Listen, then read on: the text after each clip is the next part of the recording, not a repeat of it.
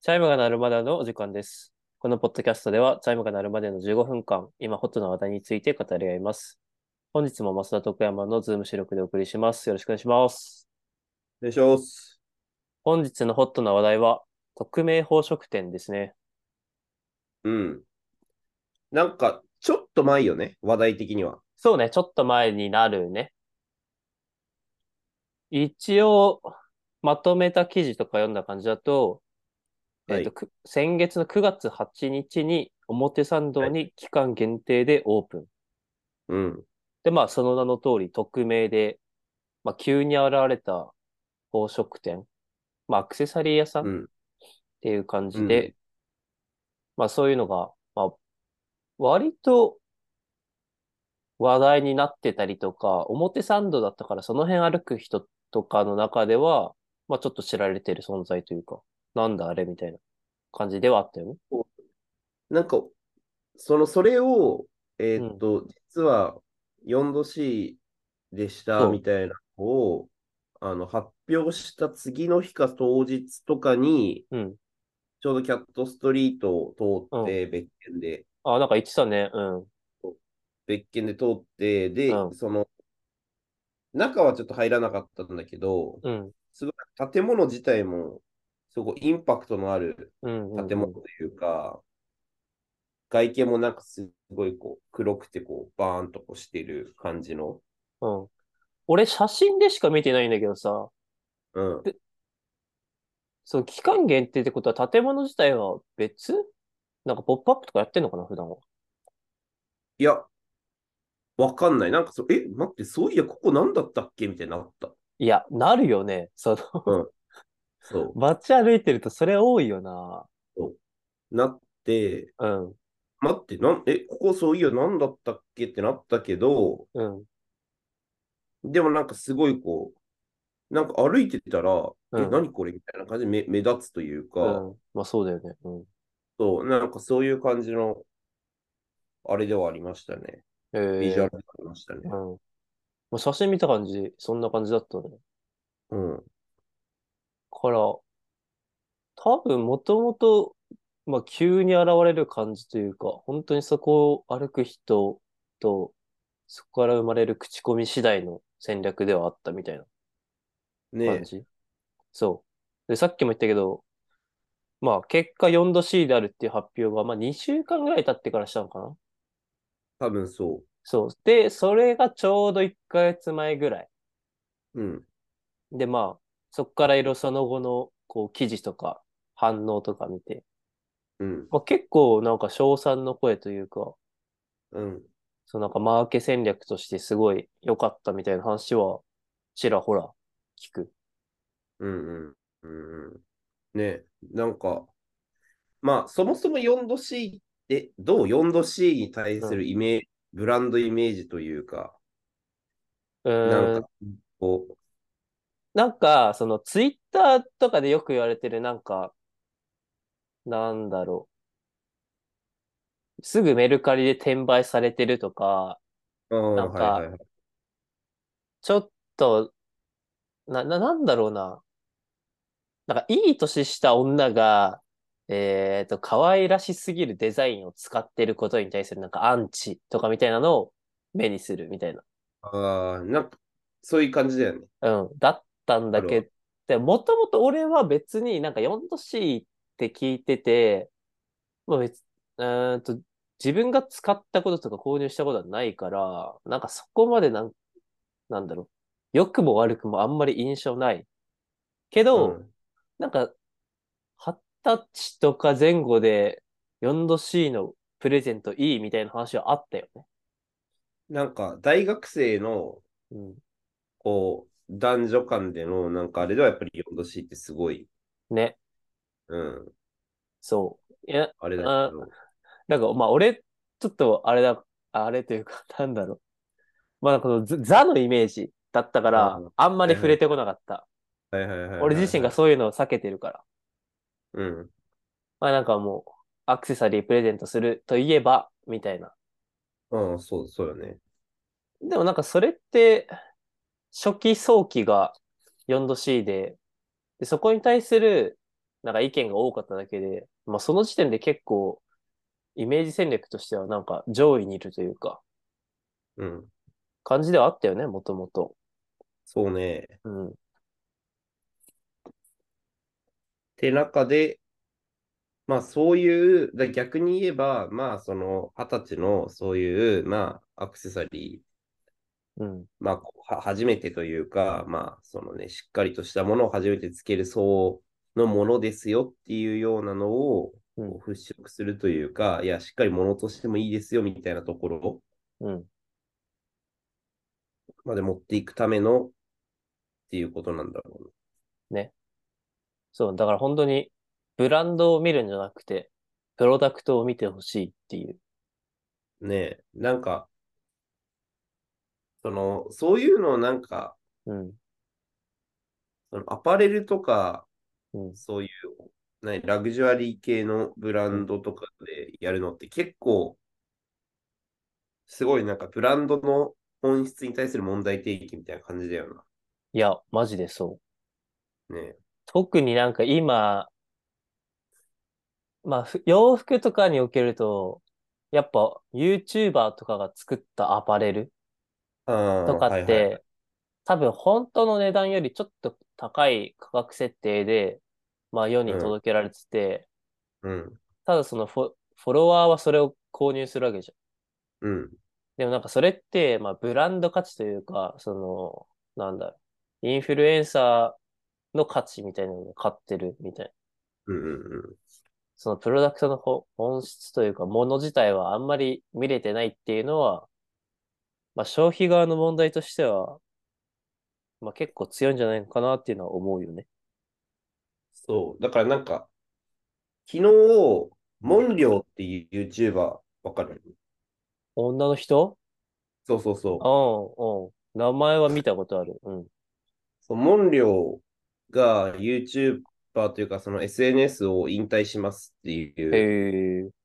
のをやって、うん。 Twitter もインスタもアカウントごと削除して、YouTube も、なんかその YouTube 動画だけアップしてって感じへでえ。やってて、で、そのモンロー、数年前にモンローっていうシャンプーとか、なんかそういったやつのプロダクトを出して、あの、まあ、モンリョーのシャンプーみたいな感じで、あの、認識されて、まあ、それはもちろん最初の認知、人気取りに行くっていう意味では、あれだったんだけど、でもまあ、一方で、ちゃんとそのシャンプーがいいから使ってほしいみたいなものとか、やっぱそういったところに行きたいから、ポップアップとかも最初の1回目だけ行くようにして、それ以外はなるべく行かずに、それだけもので、ちゃんとこう、認知取れるようにするとか、あの、LP とかにも、あの、音量がでドンとこう出ないようにするみたいなことをやってて、へえ。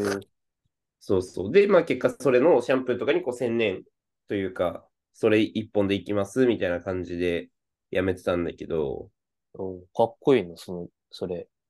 ね。だからまあ、そうそうそう、本当にインフルエンサーとしてのなんか、インフルエンス力とか、まあもちろん収入みたいなものとかも捨てて、それでやりますみたいなこと言ってて、で、なんか、多分でもその動画もすぐ消え、消えしますみたいな話したから、ああ。うん、気づいたらマジいなくなってるって思う人も多分いると思うんだけど、おえそうそうそうそう、みたいなケースもあり、まあだから、ね、そういうこう商品の機能的な価値と、ー。うん。普通にブランド的な価値と、それ以外のなんか、ただのこう、まあ、マーケとしての価値みたいなのうがんさ、うんうん。まあ、一旦切り分けた方が、まあいいよね。そうね。それを使うこと自体は別に悪いことじゃないと思う。インフルエンサーがそのインフルエンス力を使うこと自体は全然何も悪いことじゃないし、いいと思うんだけど、それをなんか一緒くたにこう、全部まとめると、まあ、本当は良くないだろうね。そうその売る側としては、なんか買う側は別に何でも、何でもあれなんだと思うんだけど。買う側は気にしないからね。あ、そう。まあ気にしろって言ってもしきれないみたいなとこありますそうからそ。うそう。まあただ、なんか経営目線とかで言ったらどうなんだろうね。ああ、なんだかっ、て、多分そ、その人ほどのインフルエンス能力とかあったらさ、まあ、絶対出た方がさ、まあ、売れるわけじゃん。うんうんうん。難しいよね。ね、だからなんか、その YouTube とか、そういうのは結局、俗人的すぎて、そうんの売却とかはできないというか、値段つかないみたいな話はなんかやっぱりあるというか、うん。まあその、例えば YouTube チャンネル自体も、非俗人チャンネルとかだったら結構売却ある、チャンネルごとの。うんうんうん。けど、それ以外のチャンネルとか、まあその、そのチャンネルを使って売ってるアパレルとか、うんそういう物件も、はには結局、俗人的すぎるから、うん。売却されない。それってまあ、ビジネス的にさ、まあ結構その、再現性どう作っていくかとかさ、まあ仕組み化どうするかみたいなのもさ、経営の一つの視点だと思うから、まあそういう意味ではね、なかなか、うんってところもあるんだろうな。いや、そうだよね。だからまあ今回で言うと、なんだろう、逆、逆パターンというか、うん。ね、まあ本来逆パターン。うん。本来も売れてるものをもう一回見てくれっていう。なんか、うん自身の 4C にとっても良いし、他に対する、なんだろう、消費者への問いかけでもあった。うん。ね、まあ、その、ブランドイメージみたいなのが、やっぱりこう、どうしても、バイアスとして強くなりすぎてるみたいな感じなんだろうね。うん。なんか、それ自体のプロダクトの魅力みたいなところを見るにしても、なかなか、そう、そうなりきれないというか、うんうんうん。まあなんかその、で、それ、なんか、なんだろう。 なんかばっか多いけど、あの、消費者側の、その SNS 情報に踊られすぎ感もあるかなとは思う。ああ、はいはいはいはい。実際なんか言ってるのは SNS 上の、ちょっとなんか変わった人たちというか、うん、なんかコメントとして現れてるだけで、うん、別になんかアンケートとか取ったら全然8割の人はそんなこと思ってないとか、そういうのは結構ある、あるから、うん、うん、なんかそこに対するこのズレ感とかも再認識できたんじゃないのかなっていうのはあるようん、うん、うん、うん、ね。ね。うん。でも実際好評、その、好評だったというか、うん。しいもんね。うん。今回の取り組み自体はなんかすごうい。ん。だから本当になんか似たような意見というか、いや、そもそも前から思ってる人そんないなかったよとか、言ってるのなんか一部の層だけですとか、うん。まあそういう声もちゃんと上がってたし、うん。うん。た、ただ、さ、これさ、似たような戦略をさ、他の会社がさ、考えてたらさ、最悪だよいや、ね。はやられたって感じだね。よね。ね。匿名で他のことやってる企業があったら、うそ絶対処策されるじゃん、みたいな。いや、ね。なんか忘れた頃にやるから、なんか、え、ここ、どこが運営してるんだろうみたいな、頭にあんまりなりにくいというか、うん。そういうのはあったかもしれないですね。なんかな昔、クックルーもそういうのやってたらしいですね。ちょっと調べたとこいにやよると。、全然知らなかったけど。うん。俺も知らなかったけど、なんか新宿に、なん、なんか麻婆豆腐みたいな、はい。なんかプレミアム麻婆豆腐みたいな名前で、うん。なんか中華料理屋やってて、なんだここうんってなったら、そのクックドゥの商品使った料理だけの一品。はいはいはい、はいで、。実はクックドゥでした。クックドゥ使うと本格中華を、まあ、ご家庭でも簡単に作れます、みたいなことやってて。なるほどいや良いな。痺れるね。それはすごい。それはすごいわ。うん、クックドゥの CM、たまに目に入るけど、かっこいいよね、なんか。うん。 CM 戦略とかも。うん。わかる。うん、結構ファン。クックドゥファンですか。うん、クックドゥファンになりつつあるよね。でも使わないっしょ。いや、これから使うという ことで。どうかごひいきを。買っていきたいと。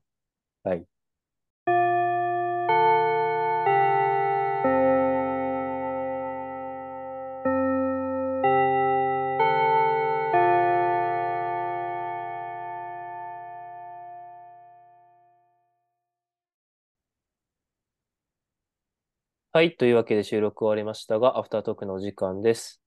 アフタートークは好きなブランドとか、かっこいいなと思っているブランドについてですね。うん。何かありますかなんかブランドになるかわかんないけど、うん。そのスポーツチームで、うんうんうん。あの、イタリアにあるユベントスっていうチームがあるんだけど、うん。セリア A。今セリエ A、うそんう、セリエ A のユベントスって、まあ普通に強いチームなんだけど、が、えっと、何年前だろう。なんか、俺らが大学生ぐらいの頃に、うん。えっと、思いっきりロゴとか、うそういうのん。をこう、バンって変えて、で、なんか、サッカーチームのロゴとかってすごいこう、なんか、ごちゃごちゃしてて、なんかさ、うんうんうん。さ、あ、これってサッカーチームのロゴだなってわかるようなさ、サロゴッがカ多ーいけ感とどか、うん、スポーツ感とかね。そう、けど、なんかすごいこうスタイリッシュな感じのシンプルなデザインにして、うん。で、それなんかその日常使いもできるみたいな。日常使いもスマートにできるみたいな感じのブランドに変えて、ね、それなんかすごいいろんなところで使われてっていうのを見て、ああ、なんか、いや、こういうのいいなとは思ああ。ったな。うん。なんか野球も似たような感じというか、メジャーリーグのさ、ロゴ、うんうん。まあ、マーク別にあるからちょっとわかんないけど、ロゴってさ、そのニ、ニューエラのキャップとかでもうなんか日常化されてるけど、うん。なんか日本のプロ野球のってあんまりそういうのがない。うんうんうんうそういうイメージとかはある。ん。ね。確かに今、ユベントスのロゴ見たけど、スタイリッシュだね。なんか普通にアパレルブランドとかにありそいや、みたいな感じう。に思いっきり変えたんだよ。うん、うん、うんそう。で、まあ、日常でもそういうアイテムを使用できるみたいな感じになったから、あ、なんかそういうのっていいなというか、うん、うん。うんうん、いいなという感じですね。なるほどね。はい。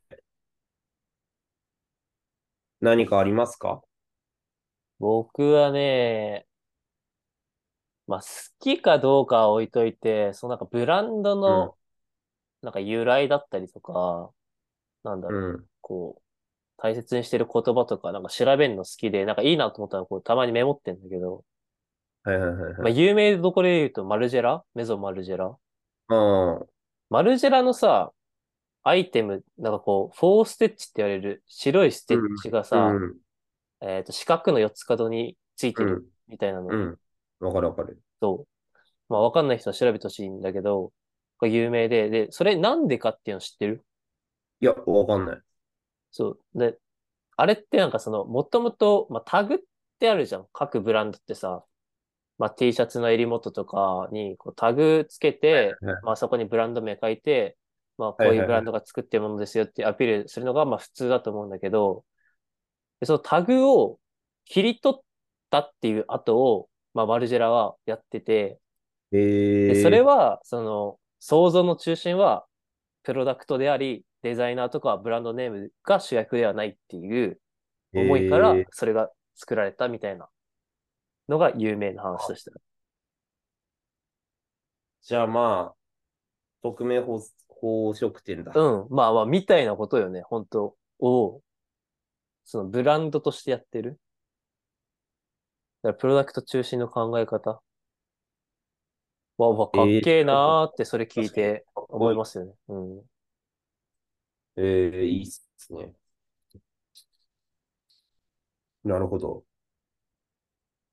やっまあぱなんそか、すごい由来とかだよな、大事なのは。ね、由来とかのトーク聞くと楽しいっすよね。うん。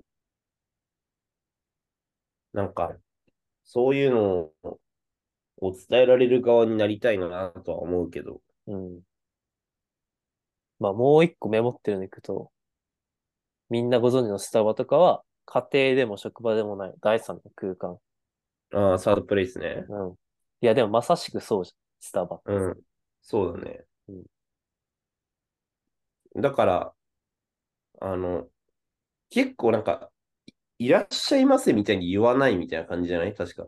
な、なんだっけおー、そうなんだ。そういうのあるのかな。でも確かに。なんか、なんかそういうのがあるらしいよ。なんかその、いわゆる、なんか、そのサードプレイスとしての空間にこだわるための言葉選びみたいな、えー、あまあ、椅子とかもちゃんと、その、こう、まあ、電源とかもこうありつつっていう感じにしたりとかしてるらしい。まあ、というのも、あの、私が中学校の時にシアトルにちょろっと行ったこと、行った時に、スタバ1号店に行って、ゆそうだよね。うん。そう。で、その時に、まあ、そういう、スタバについてちょろっとね、あれしましたけど、えー、スタバ、そう、スタバ店員全員マリナーズファンっていう説を俺は推してますかシアトルす、シアトルとか行ってたね。ら。そうそうそうはい。まあそんな感じですかね。うん、なんか、そうね、ブランド、だからそういう意味でブランドって大事だなって改めて思うよ。うん。いやー、めちゃくちゃ脱線するけど、こういう話とかを視聴者とのコミュニケーションで、なんか活発にしていきたいですよね。そうね、聞いてみたいけどね、どうなんみたいなのは。うん。はい。まあそういう感じですね。はい。はい、ありありがとうございました。がとうございました。